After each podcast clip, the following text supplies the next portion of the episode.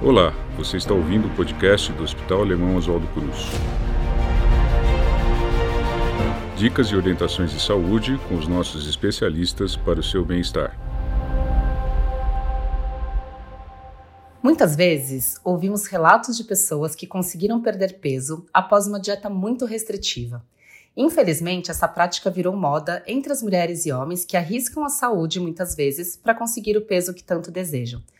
Segundo o Ministério da Saúde, dietas restritivas, que restringem, por exemplo, carboidratos, podem ajudar o indivíduo na perda de peso. Porém, uma parcela dessas pessoas conseguem perder peso por meio dessas dietas e manter, porque grande parte delas volta a engordar.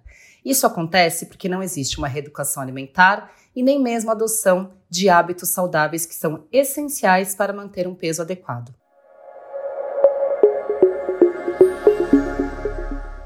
Eu sou Tarsila Campos, nutricionista do Hospital Alemão Oswaldo Cruz, e no episódio de hoje eu vou falar um pouco mais sobre as dietas restritivas.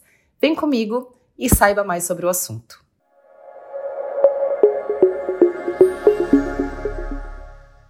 Dietas restritivas são dietas que tiram do cardápio algum tipo de nutriente. Pode ser carboidrato, proteínas, gorduras, e com isso existe uma redução do total calórico do dia algumas vezes, se bem direcionado e feito é, de forma orientada.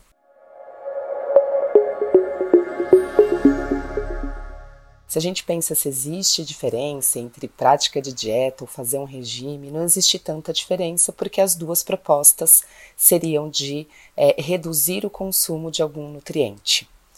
Uh, são vários tipos que existem quando a gente pensa em tipos de dietas restritivas. Existem dietas onde a gente diminui o consumo do carboidrato, ou dietas onde existe a retirada do glúten da alimentação ou da lactose, com a promessa de que essas retiradas uh, vão trazer alguma questão relacionada à perda de peso.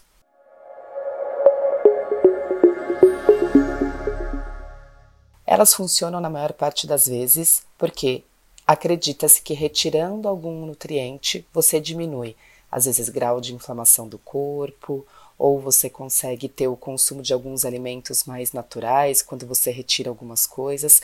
A grande questão aqui é que qualquer uma dessas dietas teria que ser feita de uma forma orientada e organizada. Obviamente que algumas pessoas que apresentam algum tipo de intolerância, como as pessoas com doença celíaca ou até mesmo com uh, intolerância à lactose precisam seguir uma dieta restritiva.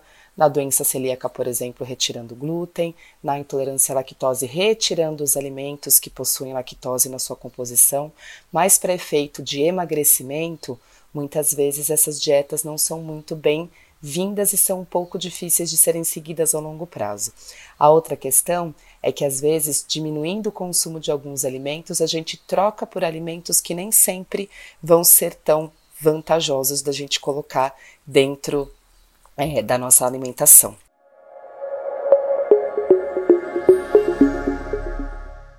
A longo prazo, essas dietas restritivas são prejudiciais porque, se não existir um balanço entre os nutrientes que o corpo precisa receber ao longo do dia, a gente perde esse efeito, principalmente quando foca em emagrecimento.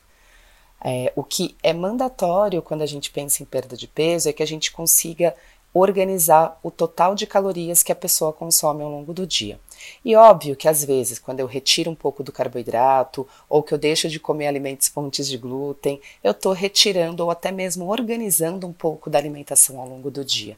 Então, às vezes, essa troca num curto período de tempo, ela acaba sendo vantajosa para essa perda de peso, mas com o tempo isso se torna é, é, pesado para você conseguir continuar seguindo e praticando ao longo do seu dia a dia.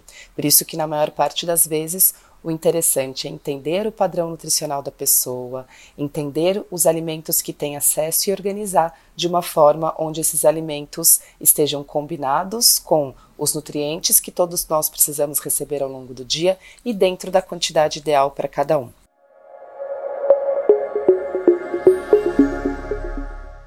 Muitas vezes, essas dietas que são mais restritivas, elas podem sim interferir na saúde psicológica, porque a gente entra um pouco naquele padrão de comportamento que nada pode, isso eu não posso combinar, eu não posso mais ir nos lugares, e esse efeito a longo prazo fica muito pesado para a pessoa seguir. Então, um mundo de restrições, ou um mundo até de terrorismo nutricional, onde determinado alimento é colocado como bandido e o outro alimento colocado como salvador, não ajuda muito nesse processo. Todo alimento é bem-vindo dentro de uma reeducação alimentar, desde que ele seja adequado e de forma individualizada para as pessoas.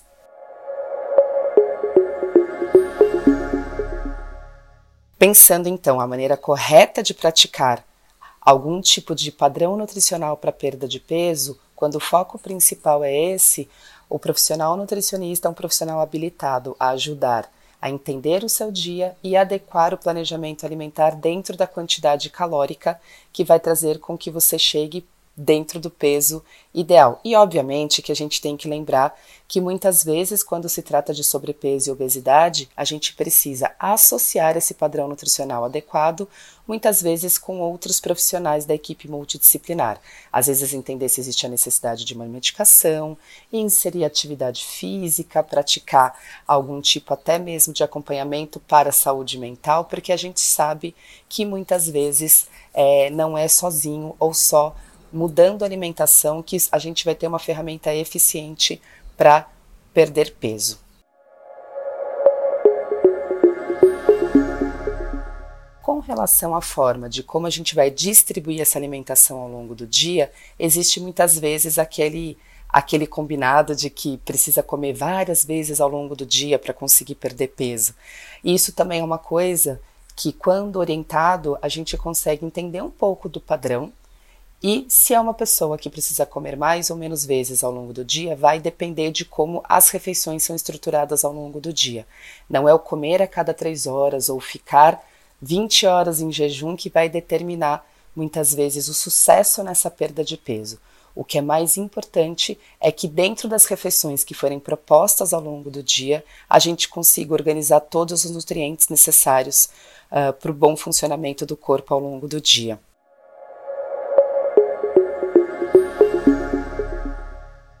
E, obviamente, que a gente precisa também levar em consideração qual a fase de vida que essa pessoa está. É uma criança? É um adolescente? É um adulto? Pratica atividade física? Não pratica? Então, isso também é levado em consideração na hora que essa composição nutricional vai ser organizada. Quantidade de carboidratos, proteínas, gorduras, isso tudo vai variar também de acordo com a faixa etária, com grau de atividade física, se existe alguma doença de base ou não, e a partir daí cria-se um padrão nutricional ideal para cada pessoa.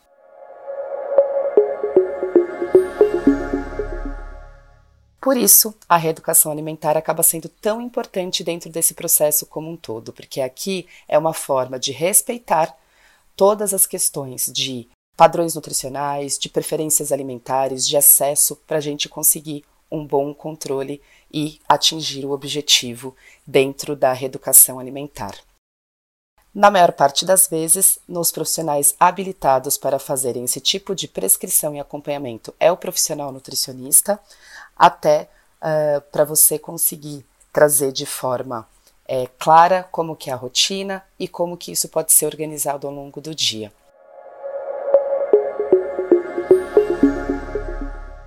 Nós, do Centro de Obesidade e Diabetes do Hospital Alemão Oswaldo Cruz, temos profissionais que podem te ajudar dentro dessa orientação e do processo, tanto para o tratamento da obesidade quanto do diabetes. Conte com a gente.